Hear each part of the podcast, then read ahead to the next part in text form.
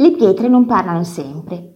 La targa di via del Babbuino 89 non dice per esempio che nella casa dell'architetto Giuseppe Valadier visse anche Caroline Susanne Wittgenstein, una principessa polacca.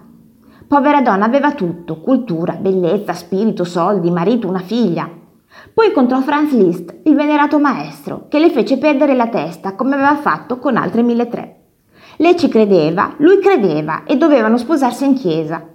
Così nel 1859 Caroline venne a Roma dove da questa casa su due piani che riempì di pianti e fuori cominciò a frequentare assiduamente tribunali ecclesiastici per la separazione dal primo marito, frequentare l'alta società romana per lo stesso motivo, finire al centro delle cronache mondane per lo stesso motivo, fissare la data delle nozze con il venerato maestro perché la domanda venne finalmente accolta, ignorare che quella notizia poteva infastidire qualcuno, come i nobili parenti, ricevere la sera prima delle nozze l'obbligo di rinviare tutto perché il Papa aveva fatto marcia indietro.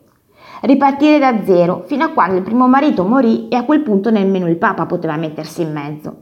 Il 25 aprile 1865 Caroline era pronta, vestita da sposa, matura, felice. Lei.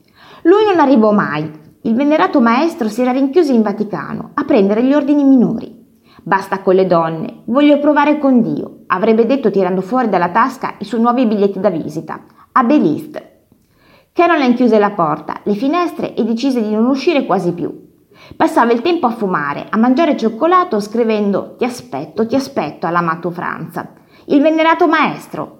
Il solito stro